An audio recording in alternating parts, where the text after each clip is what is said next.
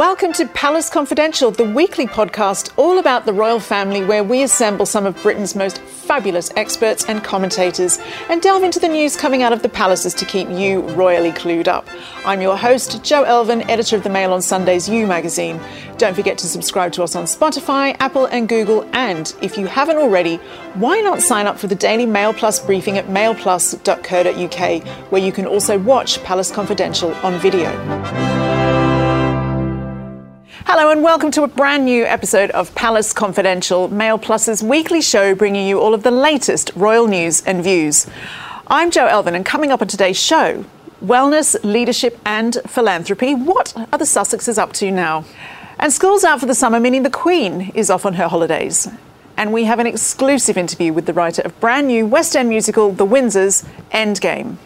Well, joining me for today's show are royal writer Victoria Murphy and Mail Plus's podcast extraordinaire, making his debut on Palace Confidential, Andrew Pierce. A very warm welcome to you both. Now, Andrew, it's your first time on Palace Confidential, but you know a thing or two about the royals, am I right? Yeah, I do a bit. Um, when I was on the Times, uh, I started writing about the royal family in the week of the death of Princess Diana, which of course was the most seismic event probably any of us have ever reported on. Mm. Uh, so I carried on doing that until I joined the Daily Telegraph about seven years later, and I was the royal editor of the Telegraph for three or four years. Uh, but of course, when I came to the Daily Mail, um, there was a feast of royal writers. But ironically, my first byline in the Daily Mail was about Prince Harry's charity uh, in Sentebale about how he'd had to borrow money from a very uh, well-known Tory donor called Lord Ashcroft, Michael Ashcroft, to keep it afloat. So, uh, and here I am now talking about Prince Harry a decade later. So you're no slouch in this department. Well, maybe you could yeah. host this show. No, I could have a week so. off. No, no, you can't have any time off. You do it too. You do it too well, Jeff. Oh dear, oh dear. Flattery will get you everywhere. Well, we're looking forward to hearing all your opinions later on. This week, children across the country have begun their summer holidays, and if they're looking for something tantalising to read in the next six weeks, I'm sure they'll be thrilled to know there's a brand new edition of Finding Freedom being released. Every kid's favourite. The Daily Mail's royal editor Rebecca English joins us now. Hello, Rebecca. What can you tell us about this update? What is being covered? Well, as anyone who watches this program will know, Finding Freedom was the publishing sensation of last summer. A very interesting, if not kind of slavishly flattering, biography of the Duke and Duchess of Sussex. And now they are bringing out the um, paperback of the book and they have added an epilogue to it, a, a new chapter, if you will. And according to the publishers HarperCollins, this will cover everything from Harry and Meghan's heartbreak, their choice of words, not mine, um, at the loss of the Duke of Edinburgh. It will cover the really devastating loss of um, their second child and the fact they've gone on to very happily have a third child, Lily. It will cover more detail of their move to California, um, their plans for Archewell, which is the kind of production, audio, and charitable organisation they've set up. So it is promising a wealth of detail. Now, when the book was released, we speculated a lot about how much Harry and Meghan had actually contributed themselves to the book. Do we know if they've been sending notes to the authors this time around? Well, I find this really interesting because, of course, Harry and Meghan have made very clear publicly, from their point of view, they did not cooperate with the authors. Now, I know for a fact they took a great interest in the book when they first heard about it and were very keen, probably as anyone would be who's having a book written about them, to find out what was in it. And um, the publishers and the authors of the book boast about having really unrivaled access to um, their inner circle of friends and advisors. And when you read the book, um, there's a wealth of very interesting detail, but you know, detail that, uh, such as, for example, the emojis that Harry first sent Meghan where they were dating, the fact that she impressed him by just happily going to the toilet in the bush when they were on their first African holiday together. That kind of tiny level of detail that you just can't imagine uh, a friend or a, you know a contact or otherwise would make public without the couple's knowledge in some way. So you know ostensibly no, but I think the same questions still remain that we had last summer about how they could have got this level of information. And what about the palace? Any reaction? Do you think Kate and William will be furiously pre ordering on Amazon this new edition? Very unlikely, although of course they will read it. I mean, they'd be daft not to. Um, but I just know from the palace point of view, they are they're not commenting. They don't want to get involved, but they're just I think they're just utterly fed up of this kind of drip feed of information and revelations coming from Harry and Meghan and their acolytes, and they just want a summer without it, quite frankly. Especially after what has been a really difficult few months with the loss of the Duke of Edinburgh. I think everyone just wants time to kind of, you know, regroup, regroup and regenerate, so to speak. Uh, I'm not sure they're the only ones. Thank you, Rebecca, for your contribution there and insights. Coming to you first, Victoria, it has been a busy couple of years for Harry and Meghan. So, is there is it perhaps right that there's an update to Finding Freedom? Well, it's certainly been a very big year. The book came out this time last year, and since then, Harry and Meghan have said a lot themselves, and they have done a lot. They've progressed with their new lives. We've heard a lot from them. I mean, I think this is the publisher doing their job and promoting their product, promoting this latest edition. But actually, if you look at the list of things that they are saying is in this update, a lot of those things are things that we have already heard from Harry and Meghan themselves on over the last year. Things like Meghan has written very movingly about her miscarriage. Harry wrote um, a tribute to Prince Philip. We know a lot about how they feel about the media. So there might be some new insight, but I think it's also highly possible that there's been so much fanfare around this book. There's been so much publicity around this book historically and so much discussion, and every aspect of it has been totally dissected. But when it comes to actual revelations about the couple, I think all the big revelations have come from other things from the Sussexes themselves in interviews or in things that they have done or put out themselves. And I think that's the trend that's going to continue. You excited about the book, Andrew? No, I'm not. And, uh, and, and, I don't Take a minute to think. Yeah, yeah. I, yeah. Don't, I don't buy the line that, that, that what Victoria said. Uh, it, the, the, last book wasn't laden with extraordinary revelation. So we, they confirmed that she spoke at the wedding breakfast, but that had been reported anyway, so mm. it was confirmed. Uh, I think they should call the book something different too. I wouldn't call it Finding Freedom. I'd call it Finding a Fortune because what they're doing is making millions out of his royal heritage. Nobody's interested in this book if he's just plain old Harry Wales and she's a, a, a B-list actress from America in a TV series that I'd never heard of until he uh, got engaged to her.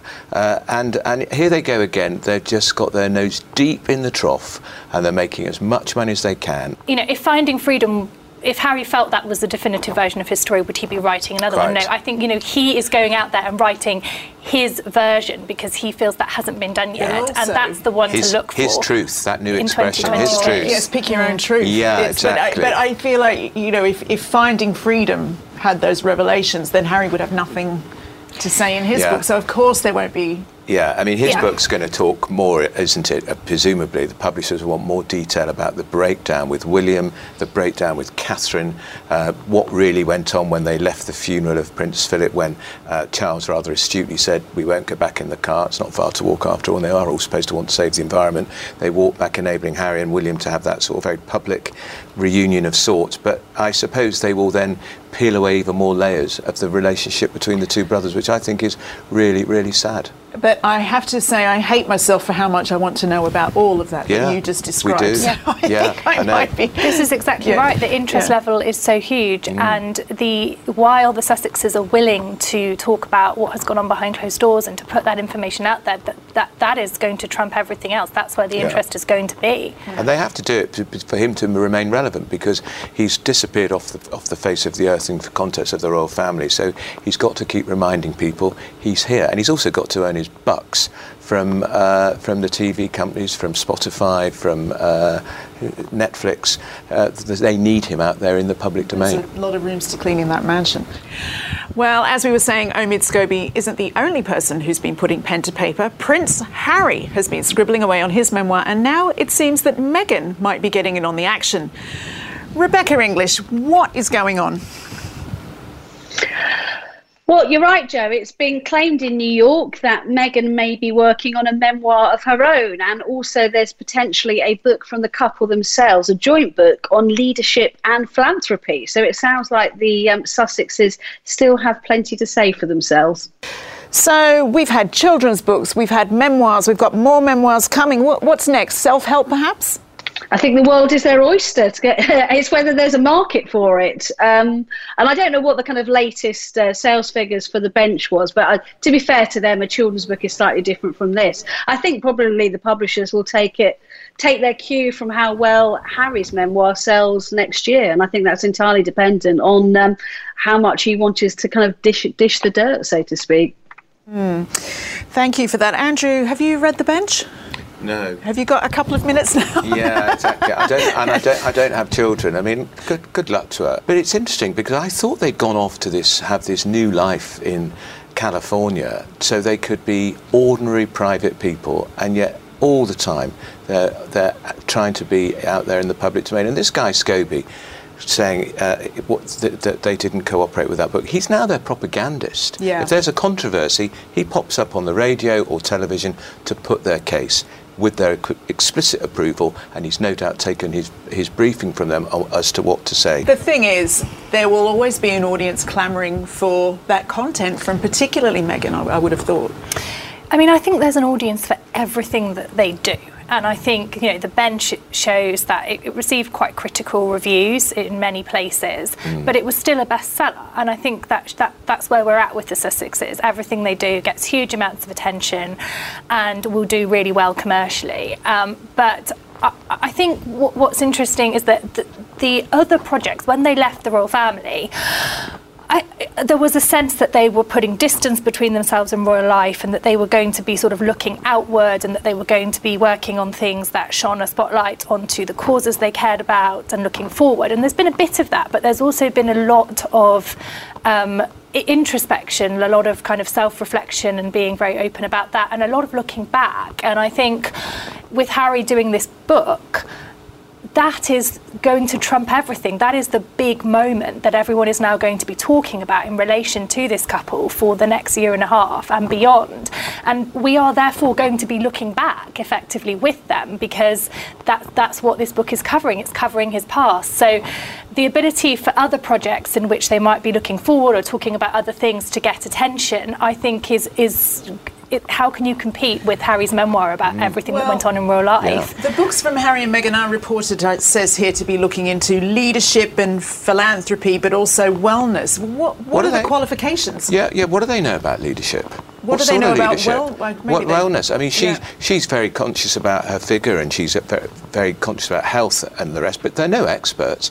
And philanthropy, what have they? They've set up uh, their foundation, the charitable foundation, but they're not in the scale. They're not doing a Bill Gates, are they? They're not in that league. So it just sounds the usual self-indulgent, pretentious nonsense.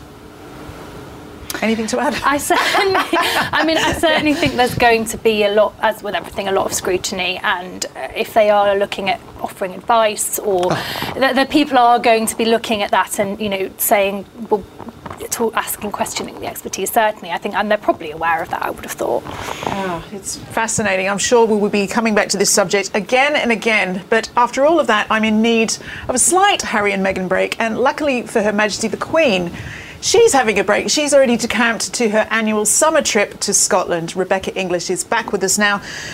She's off to Balmoral, the Queen. What, where, how long will she be going for, Rebecca? she's just not just off she's there actually um, and uh, she'll be there probably until early october. It's not never confirmed when she comes back. That's normally when it is now. I mean uh, I, I, mean obviously her holiday there has kind of incrementally got slightly longer and longer as the years have gone by. And at 95 you know who can blame her quite frankly? And this is rather significant isn't it? It's the first trip she's taken to balmoral since the death of prince philip. We know the two of them valued their time there. I mean, how's that going to be for returning to there for the Queen?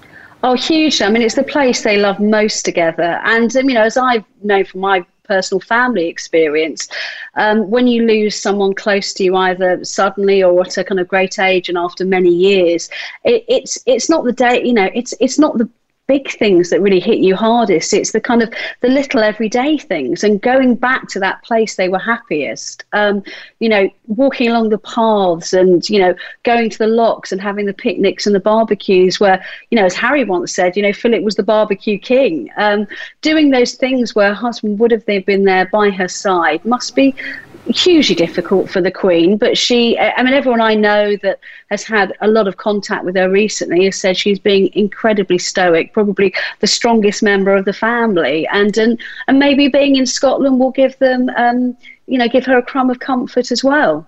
And a lot of us are staying in the UK for our holidays this year, but what about the Queen's family? Do you think a lot of those will be visiting her at Balmoral?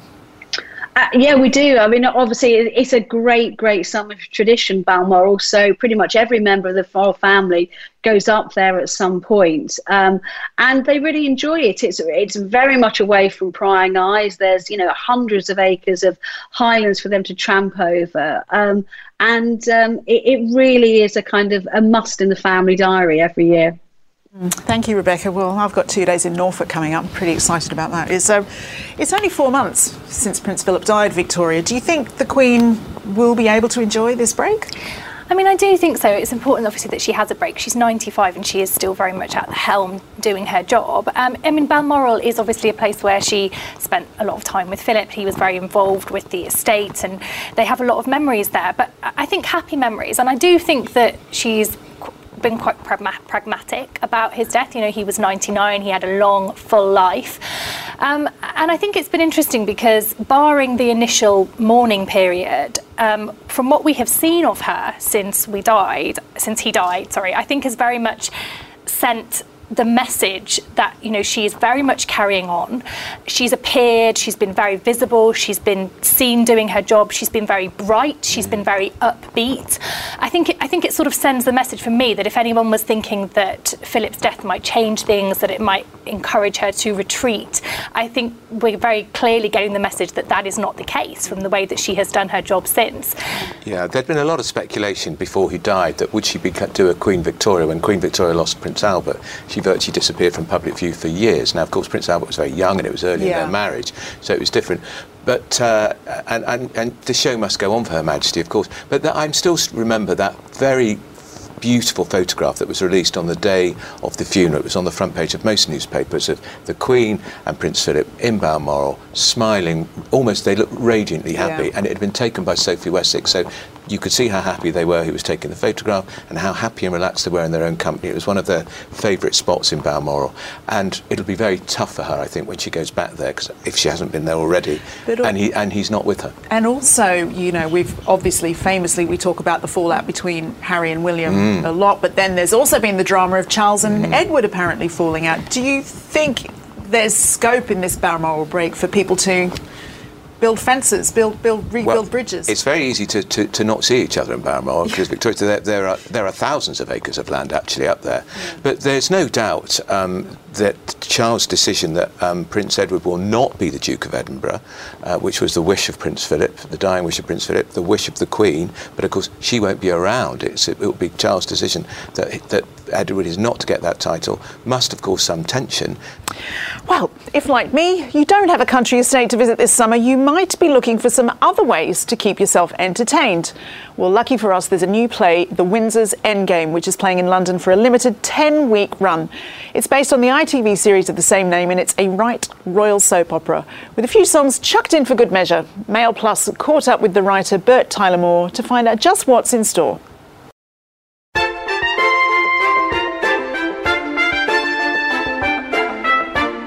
In our slightly fictionalized world, the Queen has just abdicated because she feels she's had a lifetime of service. And after the death of her beloved Philip, you know, feels it's time to put her feet up. So we're in a world where Charles has just been crowned king, and it's a big kind of conflict between wills.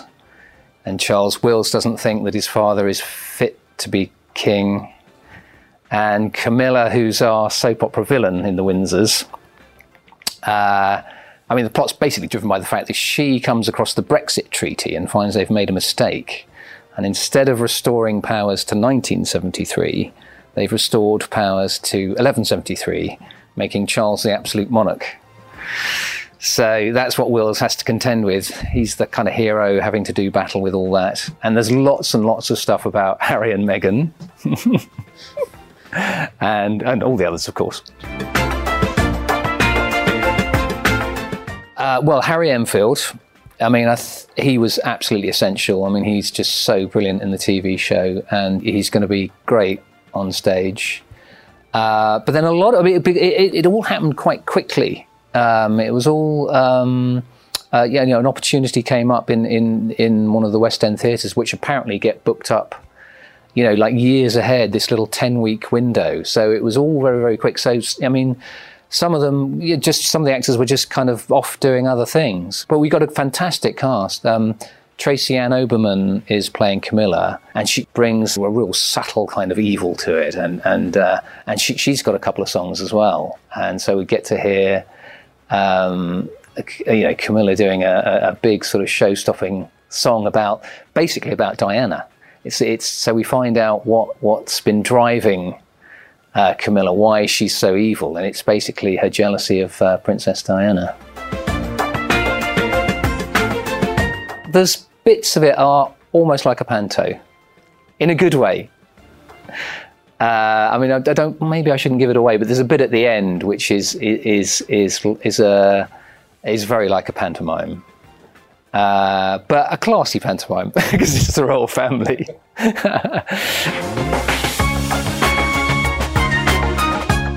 Yes, well, we, we you know we had a meeting with Channel Four, and you know positive noises were made, so that there could well be a next series. Um, well, it, would probably be lots of the same things that we're dealing with in in the stage show, which is very much the um, the sort of feud between Meghan and Kate, and you know, which in the stage show we're we're doing it all about the bridesmaids' dresses, which seems to be the uh, the received wisdom that that's what their argument is about. So that would feature a lot and it would just be the, the usual, you know, the, the usual, you know, ongoing things of, of Will's thinking his father's a bit vain and deluded and not the right man for the job. Uh, and and you know stuff will happen. That's the brilliant thing about doing this show. It's just like you know some some shows have like a, a definite shelf life, and you kind of think, yeah, okay, we've that was great, but you know, we, we've probably we, have probably you know done that now, but not with the royal family. it's just like it's it's the gift that keeps on giving, you know. So, Andrew, do you think there's any truth at all in this idea that Camilla is actually completely evil? No. No. Me either, but Tw- it's fun. yeah, I mean, 25 years ago, when there were reports that people were throwing loaves of bread at her in supermarkets, when uh, it was it was confirmed that she was in a relationship with Charles and everybody loved the beautiful young princess. But those stories weren't true anyway. It, nobody ever did throw a, a, loaf of bread that we're aware of. But I think she's become um, quietly accepted. I think she's um, quite popular, and I think people know she's incredibly important to Charles. People have always said when Camilla's around, his officials say he's a lot less scratchy. Uh, so she's she's a good influence, scratchy. and yeah, and she looks good, and she's effortlessly stayed one step behind him. She doesn't find that uh, difficult. And if only Meghan had had any sense, she'd have done what Kate Middleton did. Kate Middleton was spotted having lunch more than once with Camilla before the, the, the marriage. she was taking advice from a woman who's learned very quickly how mm. to become a senior member of the royal family. And I, perhaps Meghan should have talked to Camilla, and I'm sure Camilla would have, would have helped her out. Mm. Yeah. I mean, what do you think about this idea, Victoria? It's quite it's quite mischievous of them to be talking about Charles in this play wanting to return to an absolute monarchy. Would you be in favour of that? Definitely not in favour of an absolute monarchy. Not least because I think satire would not would potentially be banned in a dictatorship, wouldn't it? And it's very important, I think, that we can do that. That we can have these things. Mm. We can we can laugh, you know. And um, at the Windsors, I have to say, it, it I I watch it and I do think it's very good and very funny and I do think because it's really quite ridiculous it's mm. so far removed from reality and it's obviously not affecting how people perceive the real life individuals yeah, it's, because it's, it's quite clearly so fictional. like exactly yeah, and I think that's what's very different to something like The Crown because The Crown is presented in a much more factual way it's much more based around around events as they happened and so whereas The Windsors is just fun. So yes to The Windsors but no to an absolute monarchy I absolutely love the TV show, so I cannot wait to see the play. So, Andrew, do you think Charles would be up to the job? What An absolute monarch. Yeah. Look, he agonises over the state of the nation already. He's writing letters. To, yeah. He's been writing letters to government ministers since he was 17. I think it would be too all-consuming for him, and uh, he would never get a wink of sleep. He doesn't get much sleep now because he's still uh, writing letters about the state of the environment and the rest of it. But he might like the he might like to be offered it. He's he does seem very public service minded. Yeah, he So, is. yeah. Yeah. Yeah. Well, he'd be the best one of the lot. Well, the Princess Anne would be quite good, actually. She would take to Oh, it I very think she'd well. be a bit no nonsense. Cromwellian, don't you Yes, I think? think she would be. There'd be no nonsense with her, and and she's teetotal. I You know, just, that I'm really just a, hoping that we are still joking. yeah, yeah, yeah. Who knows? Yeah. I'm thinking of Princess Anne's portrayal in the Windsors and thinking I don't want that in No, charge. absolutely. But if yesterday's interaction between Prince Charles and Boris Johnson is anything to go by, I'm sure a few people might be asking if Charles could be in charge. That is all we have time for on today's show. Thank you very much to my guests, Rebecca English, Victoria Murphy, and Andrew Pierce, for joining us. We'll be back next week with all the very latest news and stories. We will see you then. Bye bye.